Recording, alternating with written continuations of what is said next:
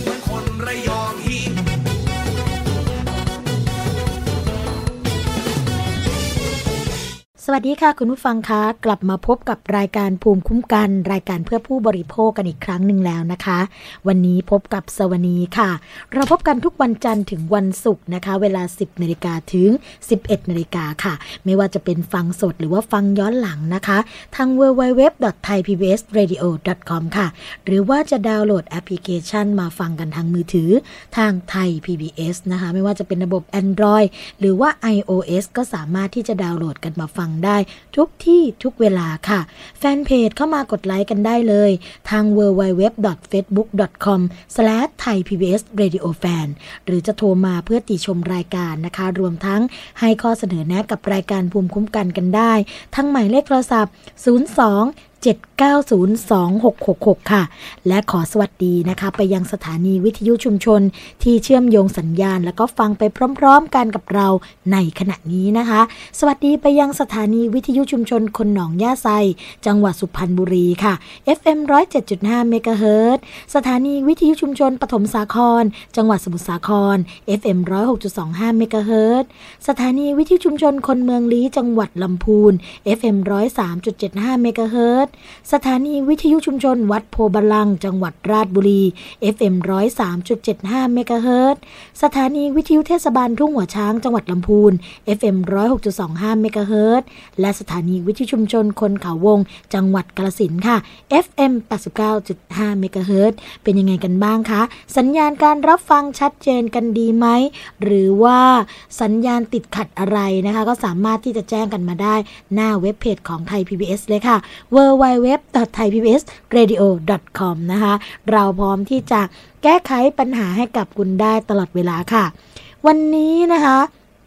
สวัสดีก็มีประเด็นดีๆ มาฝากคุณผู้ฟังกันโดยเฉพาะเรื่องดีๆ ที่อยากจะบอกต่อนะคะ หลายคนก็คงจะกำลังติดตามเรื่องนี้อยู่ แต่ว่าหลายคนก็ยังไม่ทราบว่ามีโครงการดีๆ แบบนี้เกิดขึ้นในประเทศไทยของเรา นั่นก็คือโครงการ ก่อนอายุ 15 ไม่ขับรถมอเตอร์ไซค์จริง ๆ แล้วเนี่ยสวนีพูดแบบนี้นะคะ เป็นโครงการที่อาจจะฟังดูเนี่ยอาจจะเอ๊ชื่อโครงการนี้หรือเปล่านะคะ แต่จริง ๆ แล้วเนี่ยโครงการนี้เขามีชื่อค่ะว่าอ่าก่อน 15 ไม่ขี่มอเตอร์ไซค์นะคะก็เป็นจุดเปลี่ยน ของการเปลี่ยนแปลงทางสังคมอย่างหนึ่งค่ะ ตอนนี้นะคะผู้เชี่ยวชาญที่จะมาพูดคุยกันนะเกี่ยวกับเรื่องนี้อยู่ในสายกับเราเรียบร้อยแล้วค่ะ อาจารย์ประจวบผลิตผลการพิมพ์นะคะ สวัสดีค่ะอาจารย์คะ ครับ สวัสดีครับ ค่ะ อาจารย์คะอยากจะให้อาจารย์เล่าให้เราฟังนิดนึงค่ะ เกี่ยวกับโครงการนี้นะคะ เพราะว่าสวัสดีเนี่ยติดตามเกี่ยวกับโครงการนี้มา แล้วก็เห็นถึงการเปลี่ยนแปลงเลยล่ะค่ะ แล้วก็จุดที่เรียกว่าเป็นจุดพีคสุดของโครงการด้วยนะคะ อยากให้อาจารย์เล่าให้ฟังก่อนหนึ่งว่า เอ๊ะทำไมถึงคิดโครงการนี้กันขึ้นมาคะอาจารย์ คือโครงการนี้จริง ๆ แล้วเนี่ยนะฮะก่อน 15 ปีให้ขี่มอเตอร์ไซค์เนี่ยจริงๆแล้วเป็นกฎหมายนะ คือเป็นกฎหมายตั้งแต่ปีแก้ไข 22นะในปี 28ค่ะนะฮะยันปี 47 คือแก้ไขเนี่ยไม่ให้เด็กอายุต่ำกว่า15ก็คือเด็กต้องอายุ10 15 ขึ้นไปถึงมีสิทธิ์สอบแบบขี่นะฮะหมายถึงว่าต่ำกว่า15 นี่ไม่มีสิทธิ์จะขี่นะพวกไทยนะแต่ปรากฏว่ามันขัดแย้งกับสิ่งที่เรารับมาข้อมูลที่เรารับมา คือมีเด็กจำนวนมากที่เสียชีวิตเพราะมอเตอร์ไซค์นะฮะปีละเกือบเจ็ดร้อยคน ซึ่งเกือบทั้งหมดเนี่ยเป็นผู้ขับขี่ด้วยนะเป็ค่ะนผู้ขับขี่ทั้งๆที่เขาไม่มีสิทธิ์ขับขี่นะฮะ แต่ก็เสียชีวิตเพราะการขับขี่มอเตอร์ไซค์อืมซึ่งมันขัดแย้งกับข้อมูลที่ได้เราได้รับมาตลอดนะฮะค่ะอ่าเราเลยคิดว่าน่าจะสังคมคงจะลืมไปแล้วมั้งฮะนะฮะว่ามีว่าเด็กวัยขนาดเนี้ยไม่มีสิทธิ์ขับขี่นะฮะเลยคิดโครงการนี้เกิดขึ้นค่ะโครงโครงการนี้เป็นเวอร์ชันสองนะเวอร์ชันแรกที่ผ่านพ้นไปแล้วก็ได้รับความร่วมมือดี อ่าจากโรงเรียนทั่วประเทศนะครับ ค่ะ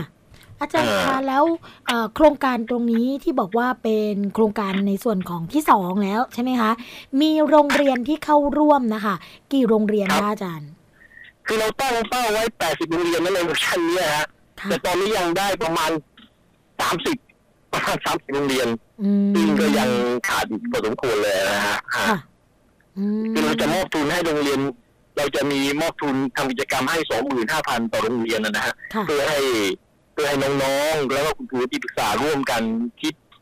คิดคิดโปรเจกต์เนี่ยนะฮะเป็นการเป็นการทำสื่อดำรงประชาสัมพันธ์นะฮะเพื่อลดลดหรือต้องลดการขี่มอเตอร์ไซค์ในเด็กที่วัยไม่เกิน15นะครับ อืมฮะอาจารย์คะแล้ว โครงการนี้นะคะที่เริ่มต้นมากันก็ปีที่แล้วเนี่ยเป็นโครงการที่หนึ่งครั้งนี้เป็นโครงการที่สองความใช่สำเร็จที่เราได้รับแล้วก็เห็นกันเป็นรูปธรรมที่อาจารย์คิดว่า โอ้น่าจะเล่าให้คุณผู้ฟังฟังมีอะไรบ้างคะคือเวอร์ชันที่แล้วเนี่ยมีหลายโรงเรียนที่เรียกว่าเราชื่นชมมากเลย ประสบความสำเร็จเลยยกตัวอย่างเช่นโรงผมเอ่ยชื่อเลยนะเพราะว่าชื่นชมท่านมากที่โรงเรียนชำคอและโรงเรียนโรงเรียนเล็กๆกันนะฮะที่จังหวัดระยองค่ะอำเภอชำคอนะฮะ คือท่านผอให้ความสำคัญมาก แล้วก็นักเรียนในคณะกรรมการเด็ก ๆ เนี่ยนะ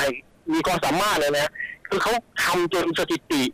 การขี่มอเตอร์ไซค์ในโรงเรียนเนี่ยจาก 38 คนนะ38คน ตอนนี้ลดเหลือลดเหลือแค่สามคนสามคันเลยนะฮะอืมเอ่อเพราะเด็กก็ยังเห็นใจอยู่เพราะว่าอยู่ไกลนะฮะก็ยังหาวิธีกันอยู่ ซึ่ง ซึ่งไอ้ตรงที่จอดมอเตอร์ไซค์แต่ก่อนในยเวลานี้จอดจักรยานไปเกือบหมดแล้วอะครับโอ้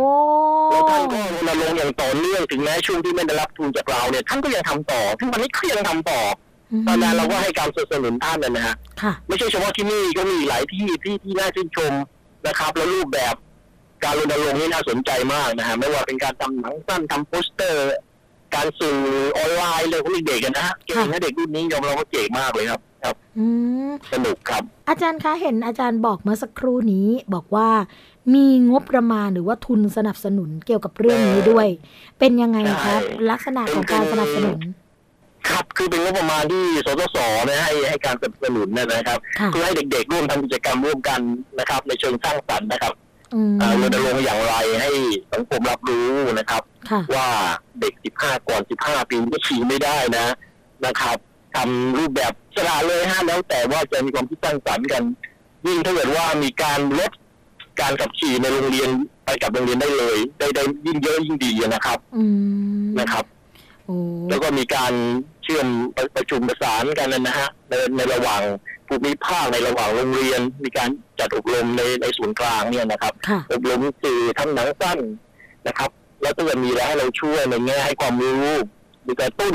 อะไรที่สังคมตระหนักเลยแล้วก็ลงไปช่วยได้เลยนะครับอืครับมอาจารย์คะจริง ๆ ทราบมาว่าโครงการเอ่อก่อน 15 ปีเลิกขี่เลิกเจ็บเลิกตายตรงนี้เนี่ยเอ่อก็มีมาตั้งแต่ช่วงเดือนพฤศจิกายน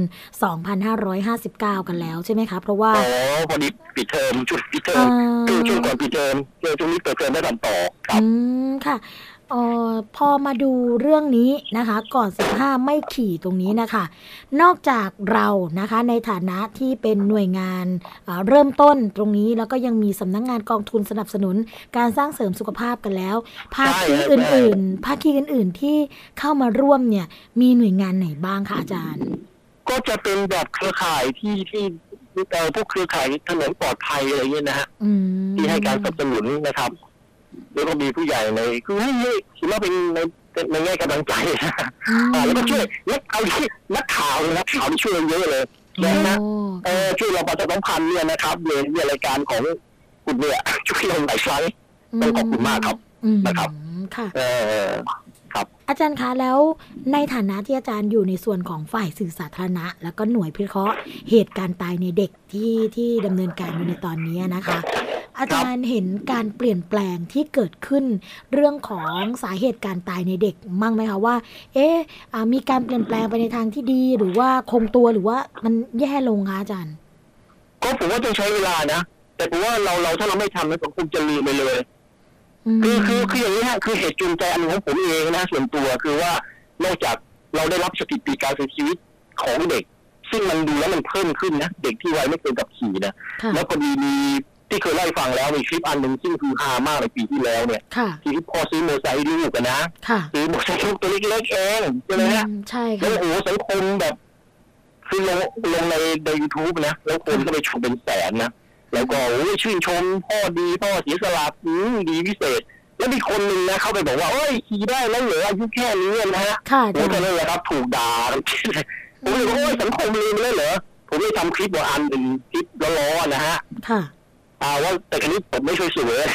แต่ผมบอกว่าคนดูคนเข้ามาชมนี่ประมาณหกล้านคนที่เราทำอะนะฮะค่ะ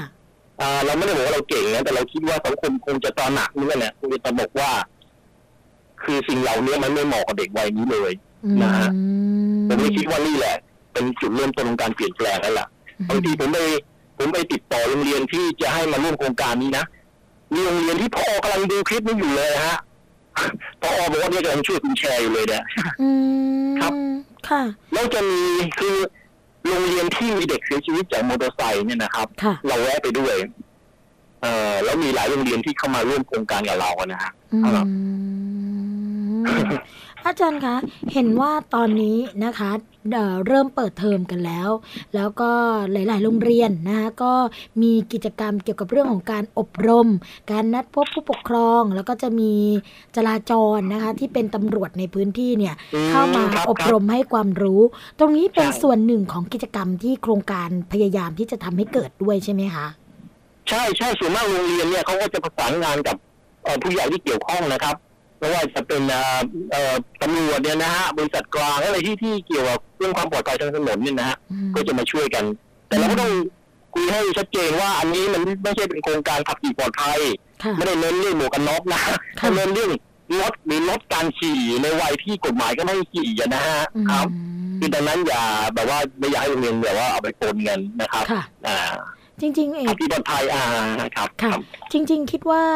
โครงการนี้เป็นโครงการที่ดีมากนะคะ เพราะว่าผู้ปกครองหลายคนเนี่ยบางครั้งเนี่ยก็ไม่ได้ตั้งใจหรอกค่ะ ที่จะซื้อรถจักรยานยนต์ให้กับลูกนะคะ แต่ด้วยการที่ทนความรบเร้าจากลูกไม่ไหวใช่ค่ะ เช่นโอ้โห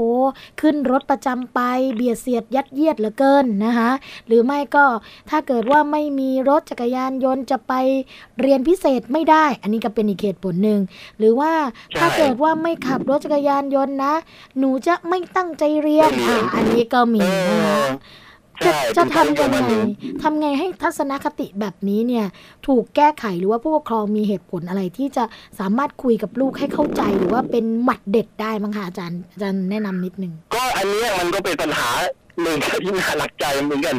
คือคือทางทางผมนี่ก็ให้โจทย์อันเนี้ย คือ โจทย์อันนี้มีเกือบทุกโรงเรียนแหละครับ ที่ค่ะลูกขี่เพราะว่าค่านิยมเพื่อนมีเช่นอย่างมีบ้างอะไรอย่างเงี้ยนะฮะอืมอันนี้เราให้อิสระเลยแต่โรงเรียนนะครับเท่าที่ดูเท่าที่ดูตรงนี้ที่ประสบความสำเร็จนะค่ะเขาก็จะเอาเคสที่เกิดขึ้นจริง ๆ เนี่ยเคสที่เขาสูญเสียลูกนะฮะสูญเสียเพื่อนร่วมชั้นเพราะมอเตอร์ไซค์นี่แหละค่ะเอามาเอามาเปิดดูเลย เอามาเอามาโชว์กันเลย แล้วก็มาเล่าถึงเล่าเรื่องเคสที่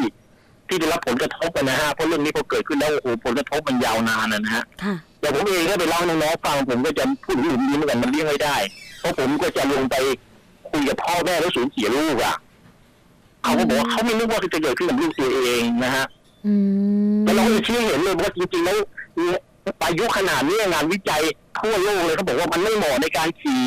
มอเตอร์ไซค์อย่างเงี้ยเพราะมันก็เป็น คือคุณหมอท่านหนึ่งบอกว่าเหมือนกับซื้ออาวุธให้ลูกอะนะฮะค่ะเออเพราะคุณหมอท่านนี้เป็นคนที่ผ่าตัดสมองผ่าอะไรที่เนี่ยเด็กวัยแค่ จนท่านทำไม่ไหวแล้วอืมนะฮะก็เลยมาช่วยรณรงค์เรื่องนี้นะครับ ค่ะ อ่าเป็ก็นจะเอาเรื่องเคสที่เกิดขึ้นจริงๆนะฮะค่ะ เป็นไปได้ไหมคะอาจารย์ที่จะครับสามารถที่จะเขาเรียกว่าบังคับใช้กฎหมายไปเลยอะว่าเด็กอายุต่ำกว่า 15 เนี่ย ห้ามขับขี่เลยนะ เพราะว่าถึงแม้ว่าปัจจุบันเราบอกว่ามันมีกฎหมายอยู่แล้วใช่ไหมคะอาจารย์มีอยู่แล้วมีอยู่แล้วฮะแต่กฎหมายที่มีอยู่เนี่ยอาจจะไม่สามารถที่จะบังคับใช้ได้จริง จึงมีจึงมีการขับขี่อยู่ในปัจจุบันนะคะในส่วนอืมของตรงนี้เราจะสามารถอ่าบังคับใช้ให้เด็ดขาดเลยได้ไหมคะอาจารย์ตรงนี้คือผมคือผมไม่คือยังไงอะฮะผู้ผู้ที่มีอำนาจมันครับกฎหมายก็ก็ ก็ต้องก็ต้องอย่าลืมตรงนี้อะฮะนะฮะอืผมมก็ไม่ทราบเพราะต้องท่านต้องเป็นหน้าที่ของท่านแหละท่านต้องทำมันท่านก็รู้อยู่แล้วค่ะแต่ทางเรานี่ทำเรื่องสื่อไงฮะเรื่องสื่อรณรงค์ก็ให้สังคมเนี่ยตระหนกแล้วก็ให้ตระหนักเรื่องเรื่องนี้นะฮะอืมคืออยากจะทำอย่างไรดีเนี่ยทุนทุนสองหมื่นห้าเนี่ยก็อยากให้เน้นเรื่องนี้อะค่ะเพราะตอนนี้การสื่อทันสมัยสื่อออนไลน์เนี่ยเยอะเลยเด็กกับเก่งให้ช่วยกันแชร์ช่วยกันอะไรอย่างนี้นะอย่างเราจัดสถานการณ์จำลองที่เราเคยจัดเมื่อรอบที่แล้วเนี่ยค่ะเคยมีพวกแต่ก็จำลองมันก็เป็นไอ้จุดที่เด็กเสียชีวิตนะฮะเป็นจำลองหมดนะฮะค่ะ มีเด็กมีมีมีเหมือนกับว่ามีรอยช็อกขี่ไปเนี่ยนะฮะแล้วก็มีเลือดเลือดมีมอเตอร์ไซค์ล้มอะไรอย่างเงี้ยนะแล้วเด็กก็เข้ามาวิ่อะไรแต่เราก็บอกนี่นี่จำลองนะ เพราะว่าเด็ก15ปีเนี่ยมันจะเป็นอย่างอะไรอย่างงี้นะแล้วก็ถ่ายรูปแล้วก็แชร์กันในออนไลน์นะครับ แล้วเราก็ทำคลิปทำอะไรฮะอืมค่ะเราก็พยายามเผยแพร่ในด้านสื่อ ค่ะ เพราะว่าสื่อที่เห็นเนี่ยโอ้โหเห็นแล้วเห็นภาพจริง ๆ ค่ะอาจารย์ อย่างโรงเรียนบ้านสะใหญ่ที่อำเภอโอ้อ่าค่ะบาทเออนั่นนั่นเขาก็ก็แล้วก็รูปแบบเราไปใช้อะนะฮะก็ค่ะเอาไปประยุกต์ก็ดีฮะดีอืมคุณผู้ฟังคะถ้าเกิดคุณผู้ฟังกำลังอ่า ติดตามฟังรายการภูมิคุ้มกันอยู่ในนี้ แล้วก็สงสัยว่า เอ๊โครงการก่อน 15 ปีไม่ขับขี่รถจักรยานยนต์เนี่ยเขาเป็นยังไงกันนะคะสามารถติดตามได้เลย เขามีเพจก่อน 15 ไม่ขี่ด้วยนะคะ เพจตรงนี้เนี่ยดีมาก ๆ เลยค่ะ เพราะว่าจะมีข้อมูลนะตลอดจนกิจกรรมต่างๆ ที่เด็กนักเรียนในโรงเรียนที่เข้าร่วมโครงการเนี่ยมาร่วมแสดงความคิดเห็นกันด้วยนะคะ แล้วก็มีสื่อรณรงค์ต่าง ๆ ที่สามารถนำไปใช้ในโรงเรียนของเราได้ อาจารย์คะค่ะตรงนี้ยังเปิดรับสมัครโรงเรียนอยู่หรือเปล่าคะที่จะเข้าร่วม เปิดอย่างเต็มที่เลยเพราะตอนนี้เรายังต้องเรายังเรายังไม่ถึงยังต้องการให้โรงเรียนมาร่วมกับเราเยอะนะฮะค่ะก็สามารถติดต่อทางยังไงเดี๋ยวโทรศัพท์ได้ไหมครับ ได้ค่ะอาจารโทรย์เลยนะโทรมาที่เบอร์ผมนี่แหละฮะประจวบเนี่ยนะฮะฝ่ายสื่อนะครับเอ่อบอกเบอร์นะครับ บอกได้เลยค่ะอาจารย์ ครับครับศูนย์แปดเก้า089ค่ะ เจ็ดหกหนึ่ง761สามหกเก้าหนึ่ง3691นะอ่าคะ แล้วก็เบอร์เบอร์ที่ทำงานนะครับ ค่ะ เบอร์ศูนย์วิจัยศูนย์สอง02ค่ะหกสี่สี่644เก้าศูนย์แปดศูนย์9080นะคคะรับต่อต่อผมด้วยนะฮะต่อหนึ่งหกอ่า ต่อ16อาจารย์ประจวบเลยนะคะครับโอ้ เงื่อนไขเราจะคุยกันอ่า เงื่อนไขต่างๆ พอจะบอกเบื้องต้นได้ไหมคะ เผื่อที่ว่าเอ่ออ่าคุณผู้ฟังที่ฟังรายการเราจะได้ ไปดูว่าเอ๊ะตรงตามเงื่อนไขหรือเปล่าค่ะอาจารย์ ก็อยากได้คุณครูที่ปรึกษาอยากอยากให้ได้เป็นทีมนะฮะทีมคุณครูที่ปรึกษาทั้งสองท่านค่ะแล้วก็กรรมการในทีมเป็นเด็กมัธยมต้นนะเป็นเด็กที่วัยไม่เกินสิบห้านะฮะค่ะอ่าสักห้าหกคนนะนะฮะอาจจะแล้วก็แล้วก็มาคุยกับเรานะครับ แล้วก็มาตัวคุยกันก่อนนะครับ แล้วเดี๋ยวเราจะลง ถ้าเราลงไปในพื้นที่ได้เราก็ลงนะฮะถ้าลงไม่ได้ไงเดี๋ยวก็ติดต่อกันแล้วเราให้เขียนโครงการมาให้เราว่าจะทำอะไรบ้างในงบเท่านั้นนี้นะฮะซึ่งค่ะตรงนั้นน่ะไม่ต้องหนักใจครับเพราะเรามีตัวอย่างให้อยู่แล้วอ่าแล้วตัวอย่างคือจะทำเราจะทำทุกวิถีทางที่ให้โรงเรียนได้ทุนไปให้ได้เพื่อที่จะได้มาทำรณรงค์กับเราเพราะเราต้องการต้องการมวลหมู่มากทีเดียวต้องการเพื่อนนะนะฮะค่ะครับ แล้วแล้วเราก็จะลงไปช่วยในในเรื่องเกี่ยวกับการให้ความรู้นะครับ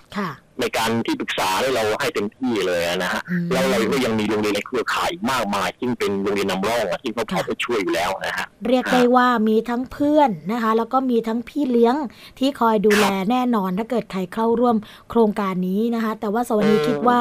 เหนืออื่นใดค่ะอาจารย์สำหรับครับโรงเรียนมต้นที่เข้าร่วมกิจกรรมโครงการก่อน 15 ปีไม่ขี่มอเตอร์ไซค์เนี่ยสิ่งที่เราจะได้รับไปก็คือความปลอดภัยของเด็กนักเรียนในโรงเรียน นะคะเออก็คือรับไม่รับเสี่ยงแหละ ไม่เสี่ยงแถมได้ความรู้ด้วย จากในส่วนที่ทางอาจารย์นะคะ แล้วก็ทีมผู้เชี่ยวชาญจะเข้าไปอบรมให้ความรู้กันตรงนี้นะคะครับโครงการใช่หนึ่งเนี่ยหนึ่งปีหรือว่าเป็นเทอมคะอาจารย์กี่เดือนคะโครงก็การเราถ้าเกิดคือช่วงแรกจะเอ่อประมาณประมาณประมาณหก หกเดือนนะฮะหกหกเดือนเดือนนะคะก็คือเขียนเออโครงการกันมาว่า ใน6เดือนนี้ละจะทำกิจกรรมอะไรบ้าง มีกิจกรรมครับอะไรนะคะแล้วก็เดี๋ยวอาจารย์จะลงพื้นที่ ถ้าเกิดลงพื้นที่ไม่ได้ ก็จะมีการติดต่อประสานงานกันอีกทีหนึ่งนะคะติดเอต่ออไปได้ฮะใช่แล้วครับอืมอาจารย์คะ สิ่งที่อาจารย์อยากจะฝากนะคะ คุณผู้ฟังที่ติดตามฟังรายการภูมิคุ้มกันกันอยู่ในขณะนี้นะคะหลังจากที่อาจารย์ทำงานเกี่ยวกับเรื่องนี้มาระยะหนึ่งอาจารย์อยากจะฝากอะไรคุณผู้ฟังในฐานะ ผู้ปกครองก็ดีนะคะ หรือว่าอาจจะเป็นเด็กนักเรียนที่กำลังติดตามฟังอยู่ค่ะครับในฐานะที่ทำงานด้านความปลอดภัยของเด็กกันนะครับค่ะผมอยากจะให้คือมันถึงเวลาแล้วว่าที่พวกเราต้องช่วยคิดช่วยทำนะฮะอย่างพวกเราเนี่ยกำลังก็ไม่พอแน่นอนนะครับนะครับ คือเราก็อยากได้ความคิดได้เอ่อได้ไอเดียดีๆ ผมเชื่อว่าคุณครูก็ตามหรือเด็กรุ่นใหม่ๆเนี่ยผมโอ้โหผมเชื่อมั่นและก็ชื่นชมท่านมากนะฮะท่านมีพลังมากแต่เพียงแต่ว่าขอให้เราได้ไป คุยกับท่านนะฮะและช่วยกันให้กำลังใจกันจุดประกายกันช่วยกันนะครับ เพราะตัวเลขบอกตรงๆว่าตัวเลข ตัวเลขอุบัติเหตุเด็กก็เสียชีวิตจากอุบัติเหตุเนี่ยมันสูงนะฮะอย่างตอนเนี้ยพูดตรงๆว่าเรื่องจมน้ำที่เคยเป็นอันดับหนึ่งมันก็ลดลงนะลดลงได้เหมือนกันอืมนะก็ฮะลคืดอลงที่รถจักรยานยนต์นี่แซโอ้งหเมื่อน้าใส่เพิ่มขึ้น 20เปอร์เซ็นต์นะฮะเสียชีวิตเพิ่มขึ้น 20เปอร์เซ็นต์จาก 12 เป็น 20 เนี่ย ค่ะ แล้วมันน่าสนมันน่ามันน่าสะเทือนใจตรงที่ว่าเด็กที่เสียชีวิตนี่คือเด็กไม่มีสิทธิ์ขี่ตามกฎหมายเลยนะเด็กที่ต่ำกว่าอืม14 15 9ขวบแล้วก็เจอญาติที่เสียชีวิตเพราะขี่แล้วก็เลยพอดซ้อนนะเก้าขวบเหรอคะอาจารมันย์เราจะแหมมันมันไม่จะว่าอะไรดีพลังดึงดูดของมอเตอร์ไซค์เนี่ยมันสูงมากหรือไงไม่ทราบได้นะค่ะเนื่องจากการประชาสัมพันธ์หรืออะไรอย่างเงี้ยอืมอ่า เป็นค่านิยมเราเคยไปรณรงค์โรงเรียนหนึ่งเนี่ย ซึ่งเราบอกว่ามอเตอร์ไซค์น้องอย่าขี่อะไรเงี้ยโอ้โหที่จอดรถ ของโรงเรียนนะเต็มไปด้วยบิ๊กไบค์นะครับ โอ้โห ค่ะ เด็กสิบห้าถึงสิบแปดขี่มอเตอร์ไซค์นี่ต้องไม่เกินร้อยสิบสี่ซีนะค่ะ ต้องไม่เกินนะ แต่นี่มัน big bike นี่มันกี่ซีซีอะครับ แล้วเด็กม.ต้นนะครับขี่ big bike เนี่ย อืม มันสะเทือนใจนะฮะ เออ คือคือท่านอาจจะสนุกสนานในตอนเนี้ยแต่บังเอิญว่าเราเราไปเรา เก็บเคสเสียชีวิตของเด็กเนี่ยซึ่งเราต้องไปคุยกับพ่อแม่คุยกับญาติพี่น้องดูสิ่งแวดล้อมดูพฤติกรรมดูอะไรต่างๆเราคิดว่าแหมมันมันมันไม่ควรปล่อยไว้เฉยๆอะเราจะไม่ทำอะไรก็ไม่ได้นะครับอืมเราจะไม่ทำอะไรทุกคนก็ลืมมันหมด แล้วเราก็ต้องยังต้องรับเคสมาทุกวันทุกวันอย่างเงี้ยนะฮะค่ะ ก็อย่างที่อาจารย์บอกเลยนะคะ คุณผู้ฟัง มันเป็นสิ่งที่น่าสะเทือนใจจริง ๆ เพราะว่าอุบัติเหตุที่เกิดขึ้นแล้วยิ่งเด็กอายุต่ำกว่า 15 ปีเนี่ยเสียชีวิตก่อนวัยอันสมควรแล้วสิ่งที่เป็นสาเหตุในการที่ทำให้เด็กเสียชีวิตคือการขับขี่ของตัวของเขาเองด้วย แล้วเนื้อไปกว่านั้นก็คือ คนที่หยิบยื่นนะคะ ระเบิดนะต้องบอกว่าหยิบยื่นระเบิดก็คือตัวของพ่อแม่ผู้ปกครองส่วนมากใช่พ่อแม่ ต้องเตือนตัวเองละค่ะ เตือนสติตัวเองกันด้วยนะคะว่าอ่าเรารักลูกจริงหรือเปล่านะคะ สิ่งที่ลูกร้องขอเนี่ยเป็นสิ่งที่จำเป็นในชีวิตของเขา หรือเรามีทางเลือกอื่นสำหรับลูกที่ปลอดภัยมากกว่านั้นนะคะอาจารย์ ใช่ครับใช่ฮะก็เป็นกำลังใจให้กับอาจารย์ในฐานะอ๋อคนขอบคุณที่ครับขอบคุณทำงานครับเรื่องนี้แล้วก็คิดว่านะคะ หลังจากที่เราพูดคุยกันในวันนี้นะคะ จะมีโรงเรียนที่สนใจ แล้วก็ต้องการที่จะเข้าร่วมในโครงการนี้ด้วยกันอย่างล้นหลามแน่นอนค่ะอาจารย์ เพราะว่าโอ้โหดีขนาดมกเลยสครับวันนี้ครับฟังแบบนี้นะคะ ยังอยากจะเข้าไปคุยกับโรงเรียนมัธยมที่ลูกสาวค่ะ เรียนอยู่นะคะอ่าเพราะว่าลูกสาวตัวเองก็เรียนอยู่มต้นเหมือนกันค่ะ อยู่มสองนะคะ แล้วก็คิดว่าอ่ามีสถิติเกี่ยวกับเรื่องของรถจักรยานยนต์ที่ใช้ในการขับขี่ในโรงเรียนเนี่ยเยอะมากเลยค่ะอาจารย์เออเออแล้วก็ยังครับไม่รู้เกี่ยวกับโครงการนี้ เดี๋ยวหลังจากที่จัดรายการเสร็จแล้วนะคะเดี๋ยวจะเข้าไปช่วยประชาสัมพันธ์กับทางโรงเรียนอีกทางหนึ่งด้วยค่ะอาจารย์อ๋อมีมีรายชื่อโรงเรียนเลยก็แจ้งมาได้ครับ ได้เลยยี่มค่ะ ก็จะเป็นโรงเรียนที่อยู่ที่จังหวัดอ่างทองค่ะอาจารย์ก็เดี๋ยวจะไปโอ้คุยกันตรงนั้นไม่ไกลไม่ไกลอ่างทองนะคะสุพรรณนี่มีทำกิจกรรมกับเราสองโรงเรียนนะสุพรรณเนี่ยอ้าวโรงเรียนอะไรบ้างคะอาจารย์เอ่อเพราะว่าสุพรรณนี่เอ่อฟังฟังรายการเราอยู่อ่าเออเสียดายแต่ตอนนี้นึกไม่ออกดีแต่มาทำมาร่วมกิจกรรมกับเรา คือค่ะเป็นโรงเรียนนำร่องเลยนะสุดแหมทำไมตอนนี้นึกไม่ออกไม่รู้เดี๋ยวขอโทษไม่เป็นไรค่ะ ไม่เป็นไรค่ะอาจารแต่ย์ว่าเป็นโรงเรียนนำร่องด้วย แต่มีโรงเรียนโรงเรียนหนึ่งที่เป็นโรงเรียนเพิ่งมาทำกิจกรรมกับเรานะได้ทุนเราไปก็กำลังดำเนินการอยู่ อ่า งั้นเดี๋ยวช่วยกันประชาสัมพันธ์เออแถวนั้นน่ะแถวนั้นไปได้ครับสบายครับค่ะ โอ้วันนี้ค่ะอาจารย์รายการภูมิคุ้มกันต้องขอกราบขอบพระคุณนะคะ อาจารย์ที่มาแลกเปลี่ยน มุมมองแล้วก็ให้ข้อมูลเกี่ยวกับเรื่องของโครงการดีๆ แบบนี้กับเรา แล้วก็หวังว่าโอกาสต่อไปนะคะ อาจารย์เราคงได้มาพูดคุยกัน แล้วก็ให้แนวคิดดีๆ แบบนี้ด้วยกันอีกนะคะ วันนี้ค่ะรายการภูมิคุ้มกันขอกราบขอบพระคุณ อาจารย์ประจวบผลิตผลการพิมพ์ ฝ่ายสื่อสารสาธารณะ และหน่วยพิเคราะห์เหตุการณ์ตายในเด็กนะคะโรงพยาบาลรามาธิบดีค่ะ ขอบขอบพระคุณมากค่ะครับขอบคุณครับ ขอบคุณครับค่ะสวัสดีค่ะสอาวัสจาดีครับรย์ครับครับก็เป็นข้อมูลดีๆ และก็ดีมากจริง ๆ นะคะ คุณผู้ฟัง เนื่องจากว่าสาเหตุการตายส่วนใหญ่อย่างที่อาจารย์บอกไป ก็จะเป็นเหตุการณ์ตายในเด็กที่เป็นเด็กมัธยมนะคะ อายุไม่ถึง 15 ปี ต่ำสุดที่เสียชีวิตจากการขับขี่คือ 9 ปีเท่านั้นเองนะคะ มาร่วมกันสร้างเรื่องของความปลอดภัยในการขับขี่กัน ปฏิบัติตามกฎหมาย เพราะว่ากฎหมายก็มีอยู่แล้วนะคะว่า อายุต่ำกว่า 15 ปีเนี่ยห้ามขับขี่รถจักรยานยนต์โดยเด็ดขาด หรืออายุ 15 ปีขึ้นไป ก็ขับได้ไม่เกิน 110ซีซีเท่านั้นเองนะคะามาช่วยกันค่ะเพื่อความปลอดภัยของลูกหลานของเรา ช่วงแรกของรายการนะคะ เราคงจะพักกันไว้สักครู่หนึ่ง เดี๋ยวมาพบกับช่วงที่ 2 ของรายการ พร้อมกับเรื่องราวดีๆ ที่สวนีนำมาฝากเช่นเคย พักกันสักครู่ค่ะ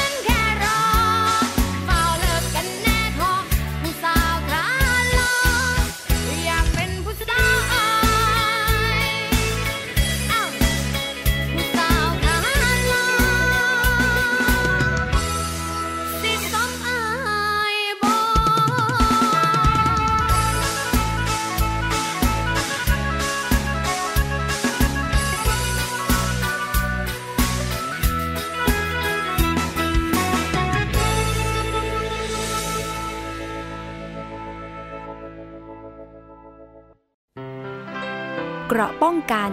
เพื่อการเป็นผู้บริโภคที่ฉลาดซื้อ และฉลาดใช้ ในรายการ ภูมิคุ้มกัน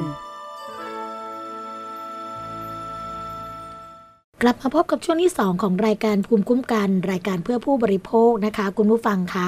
สำหรับช่วงที่ 2 ของรายการค่ะ เราก็มีเรื่องราวดีๆ มาฝากกันนะคะ โดยเฉพาะเรื่องที่ผู้บริโภคเนี่ยเข้าไปใช้สิทธิ์ร้องเรียน ที่สำนักงงานคณะกรรมการคุ้มครองผู้บริโภค หรือสคบนั่นเองนะคะก็เป็นลูกบ้านค่ะของบ้านมันธนานะคะ ซึ่งนับดูแล้วเนี่ยก็ประมาณร้อยหลังคาเรือนด้วยกันก็ไปร้องเรียนนะคะ บอกว่าอาจจะมีการปกปิดข้อมูล เรื่องของการปรับปรุงไฟฟ้าแรงสูงนะคะ จาก 230 กิโลโวลต์เป็น 500 กิโลโวลต์ค่ะ เพราะว่าเวลาเดินผ่านหมู่บ้านเนี่ย ก็จะส่งผลต่อจิตใจนะคะ ว่า โอ้โห หวั่นเกรงว่าคลื่นแม่เหล็กไฟฟ้าเนี่ย จะส่งผลกระทบต่อร่างกายแล้วก็ครอบครัวค่ะ ก็เลยมาร้องเรียนที่สำนักงงานคณะกรรมการคุ้มครองผู้บริโภคนะคะ ที่สำนักงงานคณะกรรมการคุ้มครองผู้บริโภค ศูนย์ราชการแจ้งวัฒนะค่ะ ตัวแทนลูกบ้านมัทนาสี่วงแหวนอ่อนนุชแขวงดอกไม้เขตประเวศนะคะนำโดยทันตแพทย์พงเอกปากทองค่ะ นางสาวหนึ่งฤทัยมอริสนางสิริรัตน์ชาติรุ่งนะคะนำรายชื่อลูกบ้านกว่าร้อยหลังคาเรือน ยื่นร้องเรียนต่อสำนักงงานคณะกรรมการคุ้มครองผู้บริโภค เพื่อเรียกร้องความรับผิดชอบนะคะของบริษัท Land and House จำกัดมหาชนค่ะ กรณีการปกปิดข้อมูลสำคัญ ที่ทางบริษัทรับทราบมาก่อนหน้าแล้วนะคะ แล้วก็มีผลต่อการตัดสินใจซื้อบ้านของลูกบ้าน ประเด็นเรื่องของการขยายขนาดเสาไฟฟ้าแรงสูงค่ะ จาก 230 กิโลโวลต์นะคะไปเป็นขนาด 500 กิโลโวลต์ค่ะ ซึ่งเดินผ่านกลางหมู่บ้านเลยนะคะ ขนาดเสาไฟฟ้าค่ะคุณผู้ฟังก็จะมีขนาดใหญ่มากขึ้นถึง 3 เท่าจากเดิม ประมาณเทียบเท่าตึก 20 ชั้นเลยล่ะค่ะ ทั้งนี้นะคะการดำเนินการก่อสร้างที่จะเกิดขึ้น ก็ใช้เวลาประมาณ 1-2 ปี จะทำให้พื้นที่บริเวณส่วนกลางที่ลูกบ้านใช้สอยเนี่ยถูกริดรอนนะคะแล้วก็เมื่อทำการก่อสร้างเสร็จแล้วเนี่ยก็จะส่งผลกระทบต่อสภาพแวดล้อมภายในบริเวณหมู่บ้าน แล้วก็รวมถึงขนาดกำลังไฟที่เพิ่มขึ้นนะคะ ยังไม่เป็นที่แน่ชัดค่ะว่า จะส่งผลกระทบต่อสุขภาพของผู้อยู่อาศัยในบริเวณหมู่บ้านมากน้อยอย่างไร นอกจากนี้นะคะจำนวนสายไฟจากต้นเสาที่ 230 กิโลโวลต์เนี่ย จาก 6 เส้นก็จะกลายเป็น 24 เส้นค่ะคุณผู้ฟัง ตามขนาด 500 กิโลโวลต์นะคะ ก็จะพาดผ่านสวนสาธารณะในหมู่บ้านทำให้ทัศนียภาพที่เลวร้ายเนี่ย จากการโฆษณาที่ทางโครงการได้แสดงไว้ว่า บ้านสบายสร้างเสร็จก่อนขาย สบายใจเพราะได้เห็นบ้านจริง แปลงจริง วิวจริง เสร็จสมบูรณ์ทั้งหลัง หมดปัญหาเรื่องคนงานก่อสร้าง เพราะว่าสร้างเสร็จก่อนลงขายทั้งเฟสนะคะ อันนี้ก็กลายเป็นเรื่องที่ ไม่จริงไปนะคะ ทั้งนี้ค่ะ เมื่อลูกบ้านได้ทราบข่าวเรื่องของการขยายขนาดเสาไฟฟ้าแรงสูง จากการไฟฟ้าก็ได้ติดต่อไปยังบริษัทแบรนด์แอนเฮาส์เพื่อขอให้ทางบริษัทเนี่ยแสดงความรับผิดชอบ ต่อความเสียหายที่เกิดขึ้น ในกรณีที่ปกปิดข้อมูลสำคัญ ที่มีผลต่อการตัดสินใจซื้อบ้านนะคะ ตั้งแต่เดือนมกราคม 2559 ค่ะ จนถึงเดือนกุมภาพันธ์ 2560 แต่ทางบริษัทเนี่ยกลับเพิกเฉยไม่แสดงความรับผิดชอบต่อสิ่งที่เกิดขึ้นนะคะลูกบ้านจึงได้รวมตัวกันมาร้องเรียนที่สำนักงงานคณะกรรมการคุ้มครองผู้บริโภค เพื่อขอความเป็นธรรมค่ะ สำหรับมูลค่าราคาบ้านนะคะ เฉลี่ยหลังหนึ่งเนี่ยก็ตกราคา 10 ล้านบาทค่ะ ของกลุ่มลูกบ้านที่เรียกร้องต่อ Land and Houses จำนวนกว่าร้อยหลังคาเรือน ก็จะมีมูลค่ารวมกันนะคะประมาณ 1,000 ล้านบาทซึ่งลูกบ้านก็ได้รับความทุกข์ระทมที่เกิดขึ้นนะคะเนื่องจากต้องทำงานอย่างหนัก หาเงินมาทั้งชีวิต เพื่อผ่อนบ้านในฝัน ลงหลักปักฐานสร้างครอบครัวที่มั่นคง การตัดสินใจซื้อบ้านก็เลยคัดเลือกจากโครงการ แล้วก็เลือกฝฝากชีวิตไว้กับบริษัทอสังหาริมทรัพย์ อันดับหนึ่งของประเทศไทยนะคะแต่ก็กลับโดนปกปิดข้อมูลสำคัญทำให้ตัดสินใจมาซื้อบ้านที่โครงการนี้นะคะกระทั่งปิดโครงการค่ะเรื่องก็เลยแดงออกมาทำให้ลูกบ้านรู้สึกผิดหวังเป็นอย่างยิ่ง ที่ไม่ได้รับข่าวสารนี้จากทางบริษัทโดยตรง เพราะว่าบรรยากาศในโครงการเนี่ยก็ไม่เป็นไปตามที่หวังไว้นะคะรู้สึกเหมือนโดนหลอกลวงค่ะ ถูกเอารัดเอาเปรียบแล้วก็ไม่ได้รับความเป็นธรรมนะคะอันนี้ก็ไปร้องเรียนกันที่สำนักงงานคณะกรรมการคุ้มครองผู้บริโภค เพื่อให้ดำเนินการแก้ไขปัญหาให้นะคะก็ต้องมาดูกันค่ะว่า หลังจากที่ร้องเรียนไปแล้ว จะได้รับการแก้ไขปัญหาอย่างไรค่ะ อีกเรื่องหนึ่งก็เป็นเรื่องของการถูกหลอกเหมือนกัน แต่ว่าเป็นการถูกหลอกแบบลอยฟ้านะคะ เขาบอกว่าเตือนกันไว้ระวังจะถูกหลอกแอร์เอเชียเตือนเว็บไซต์หลอกลวงนะคะ กรอกแบบฟอร์มสอบถาม เกี่ยวกับเรื่องของการจะแจกตั๋วฟรีค่ะ สายการบินแอร์เอเชียนะคะก็มีการเตือนให้ระวังลิงก์หลอกลวงบนโซเชียลค่ะ หลอกลวงว่าจะแจกบัตรโดยสารฟรี ผ่านการกรอกแบบสำรวจออนไลน์ หากเสียหายก็จะไม่รับผิดชอบนะคะ พร้อมกับเอาผิดคนที่หยิบเครื่องหมายการค้าไปใช้ โดยที่ไม่ขออนุญาตค่ะ รายงานข่าวนะคะมีการแจ้งค่ะว่าในโซเชียลมีเดียได้มีการเผยแพร่ลิงก์นะคะเพื่อตอบแบบสอบถาม แล้วก็แจกบัตรโดยสารฟรี 2 ใบ โดยผู้ที่หลงเชื่อเข้ามาตอบแบบสอบถาม แล้วก็แชร์ต่อจำนวนมากนะคะทั้งนี้ค่ะ จากการตรวจสอบลิงก์ก็พบว่าเป็นการทำเว็บไซต์ปลอมขึ้นมา มีการสร้าง URL หลอกลวงนะคะ ว่าเป็น airasia.com ทับซ้อนกับ URL ที่ลูกค้านำมาใช้อีกทีหนึ่งก่อนหน้านี้ค่ะเว็บไซต์ The Star มาเลเซียก็มีการรายงานว่า รายงานว่าาสายการบินแอร์เอเชียนะคะ ออกประกาศเตือนให้ระมัดระวัง การโพสต์จากโซเชียลมีเดีย ว่าหลอกลวงนะว่าจะมีการแจกบัตรโดยสารฟรี ผ่านแบบสำรวจออนไลน์ ซึ่งจะสอบถามข้อมูลหลายคำถามเพื่อแลกกับการรับบัตรกำนัน แล้วก็ยังมีการหลอกลวงอื่น ๆ บน Facebook เช่น จะแจกบัตรโดยสารฟรี 268 ใบในโอกาสครบรอบ 28 ปีของ Air Asia ค่ะทีนี้ในเรื่องของการหลอกลวงดังกล่าวนะคะ เขาก็บอกว่ามีการใช้เครื่องหมายการค้าของ Air Asia โดยที่ไม่ได้รับอนุญาต มีจุดมุ่งหมายที่จะหลอกลวงนะคะซึ่งทางสายการบินจะไม่รับผิดชอบต่อความเสียหายใด ๆ ที่เกิดขึ้นจากการหลอกลวงดังกล่าวค่ะ แล้วก็จะมีการดำเนินคดีกับผู้ที่จัดกิจกรรม โดยไม่ได้ขออนุญาต โดยใช้เครื่องหมายทางการค้าของ Air Asia ต่อไปด้วยนะคะ ก็เตือนกันไว้ค่ะสำหรับคนที่ชอบของฟรีก็ต้องมีสติด้วยนะคะ เนื่องจากว่าเขาออกมาเตือนกันแบบนี้ก็ให้พึงระวังกันได้เลยค่ะว่า ของฟรีไม่มีในโลกแน่นอนข้อมูลต่างๆ ที่เราเข้าไปกรอกนะคะ ก็อาจจะทำให้เราเนี่ยได้รับความเสียหายอ่าเช่นอาจจะมีคนโทรมานะคะเพื่อหลอกขายสินค้า หลอกขายประกันต่างๆ ก็ต้องระมัดระวังกันไว้นะคะ อีกเรื่องหนึ่งค่ะเป็นคอลัมน์จากหนังสือนิตยสารฉลาดซื้อ สื่อเพื่อผู้บริโภคนะคะสำหรับสถานีวิทยุชุมชนที่เชื่อมโยง สัญญาณในรายการภูมิคุ้มกันของเราไป ก็จะได้รับหนังสือนิตยสารฉลาดซื้อฟรีเดือนละ 1 เล่มนะคะ โดยที่ไม่เสียค่าใช้จ่ายใด ๆ ทั้งสิ้นเลย เรื่องนี้นะคะเป็นเรื่องของศูนย์พิทักษ์สิทธิ์ค่ะ เขาก็จะมีคอลัมน์ เสียงผู้บริโภคนะคะเขาบอกว่าค่าทำตามไม่กี่บาทแต่ค่ารักษาเป็นแสนอะเรื่องราวจะเป็นอย่างไรนะคะ เขาบอกว่าการที่มีดวงตาที่สวยงามเป็นความฝันของใครหลายคน ซึ่งหนึ่งในนั้นก็คือการมีตาสองชั้นค่ะทำให้การทำศัลยกรรมดวงตาสองชั้น ได้รับความนิยมมากขึ้นเรื่อยๆ โดยเราจะพบว่าการแพทย์ในปัจจุบันสามารถทำให้การศัลยกรรมดังกล่าว มีความปลอดภัยไม่ยุ่งยาก และก็ราคาไม่แพงเท่าไหร่นักนะคะ อย่างไรก็ตามค่ะก็ไม่ใช่ทุกคนที่ทำศัลยกรรมแล้วจะสวยสมใจ หรือปลอดภัยเสมอไป ดังเหตุการณ์การที่เกิดขึ้นกับผู้ร้องรายนี้ค่ะ คุณผู้ฟังคะคุณธมนนะคะ เข้ารับการผ่าตัดศัลยกรรมตาสองชั้น ที่คลินิกย่านรามคำแหง โดยตกลงกันนะคะว่าทำตาเนี่ย ที่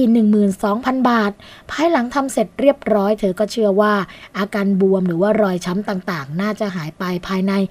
2-3 สัปดาห์อย่างไรก็ตามค่ะเหตุการณ์กลับไม่เป็นอย่างที่เธอคิด หลังจากเวลาผ่านไป 2 เดือนนะคะ ตาข้างขวาของเธอก็มีอาการปวดแสบ เหมือนมีอะไรมาบาดตาอยู่ตลอดเวลาเวลากระพริบตา รู้สึกระคายเคืองนะคะ มีน้ำตาไหลอยู่เรื่อยๆ แล้วก็บางครั้งเนี่ยก็ถึงขั้น ลืมตาไม่ขึ้น สู้แสงไม่ได้ในเวลากลางวันนะคะ ก็เลยไปทำการรักษาที่โรงพยาบาล ซึ่งแพทย์ก็วินิจฉัยค่ะว่า กระจกตาดำของเธอเนี่ยเป็นแผล มีแคลเซียมที่เปลือกตาแล้วก็ต้องรักษาด้วยการ ขูดออกนะคะอย่างไรก็ตามค่ะ แม้จะรักษาหลายครั้ง แต่อาการก็ยังไม่ดีขึ้น จนในที่สุดเมื่อผ่านไปประมาณ 7 เดือน นับจากวันที่ทำศัลยกรรมตาสองชั้น เธอก็ยังคงเข้ารักษาดวงตาเช่นเดิม เพียงแต่พบข่าวใหม่ที่ไม่น่ายินดีว่า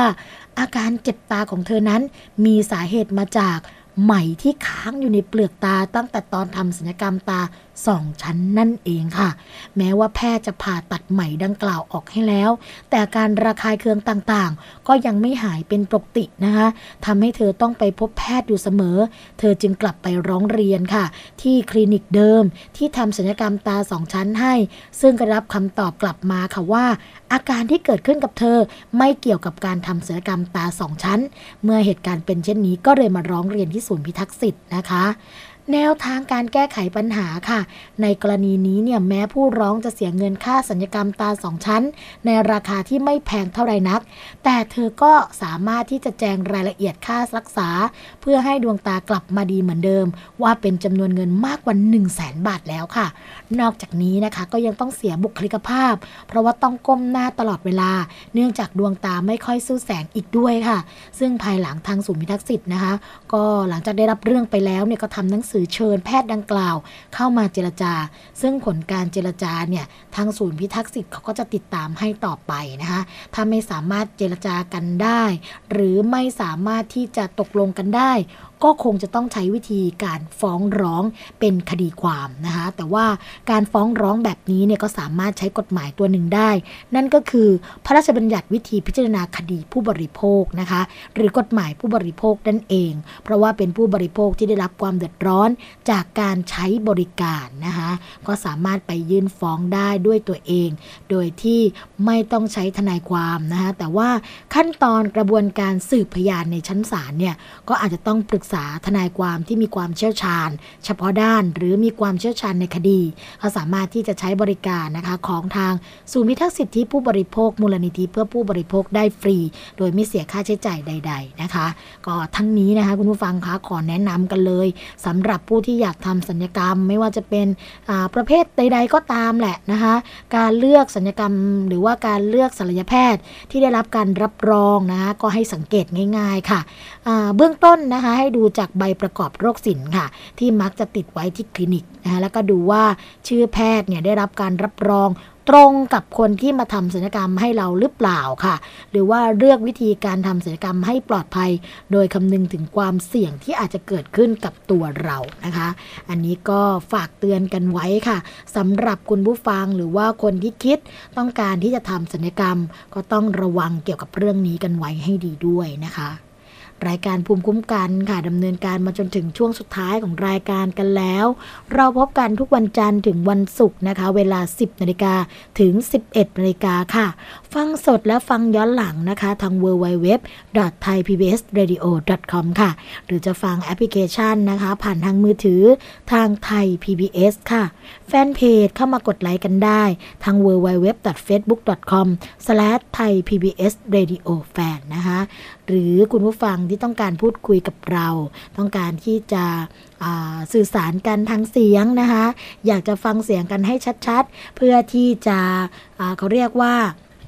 ให้ข้อเสนอแนะกันเลยนะคะทางหมายเลขโทรศัพท์ 027902666 ค่ะ แล้วก็สถานีวิทยุชุมชนนะคะ ที่เชื่อมโยงสัญญาณกับเราก็เช่นเคย เรายังคงแจกนิตยสารฉลาดซื้อสื่อเพื่อผู้บริโภคให้นะคะ เดือนละหนึ่งเล่มไม่เสียค่าใช้จ่ายในการจัดส่ง สามารถที่จะดาวน์โหลด ในส่วนของรายการของเราไปออกอากาศได้ แต่ว่าขอนิดนึงนะคะ เนื่องจากว่าของเราเนี่ย เป็นวิทยุสาธารณะค่ะ ก็จะไม่มีโฆษณานะคะสำหรับ สถานีที่นำไปออกอากาศก็จะต้องตัดโฆษณาช่วงนี้ไปขอกันนิดนึงนะคะ เพื่อที่จะได้ข้อมูลดีๆสำหรับผู้บริโภค หรือว่าคุณผู้ฟังที่จะนำไปใช้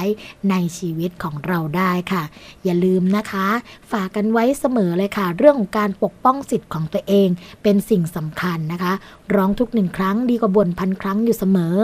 แล้วก็ใช้ชีวิตอย่างมีสตินะคะ ฉลาดซื้อฉลาดคิดฉลาดใช้ชีวิตในยุคบริโภคนิยมค่ะ พบกับรายการภูมิคุ้มกันและสวนีกันได้ใหม่ในวันต่อไปสำหรับวันนี้ สวัสดีค่ะ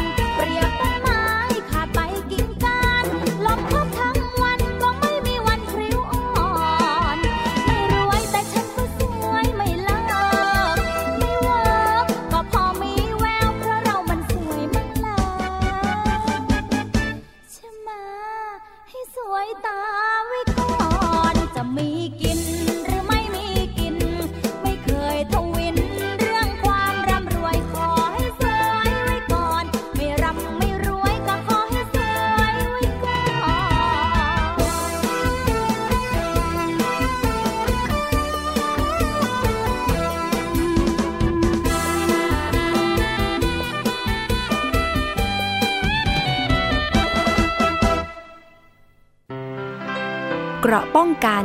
เพื่อการเป็นผู้บริโภคที่ฉลาดซื้อ และฉลาดใช้ ในรายการ ภูมิคุ้มกัน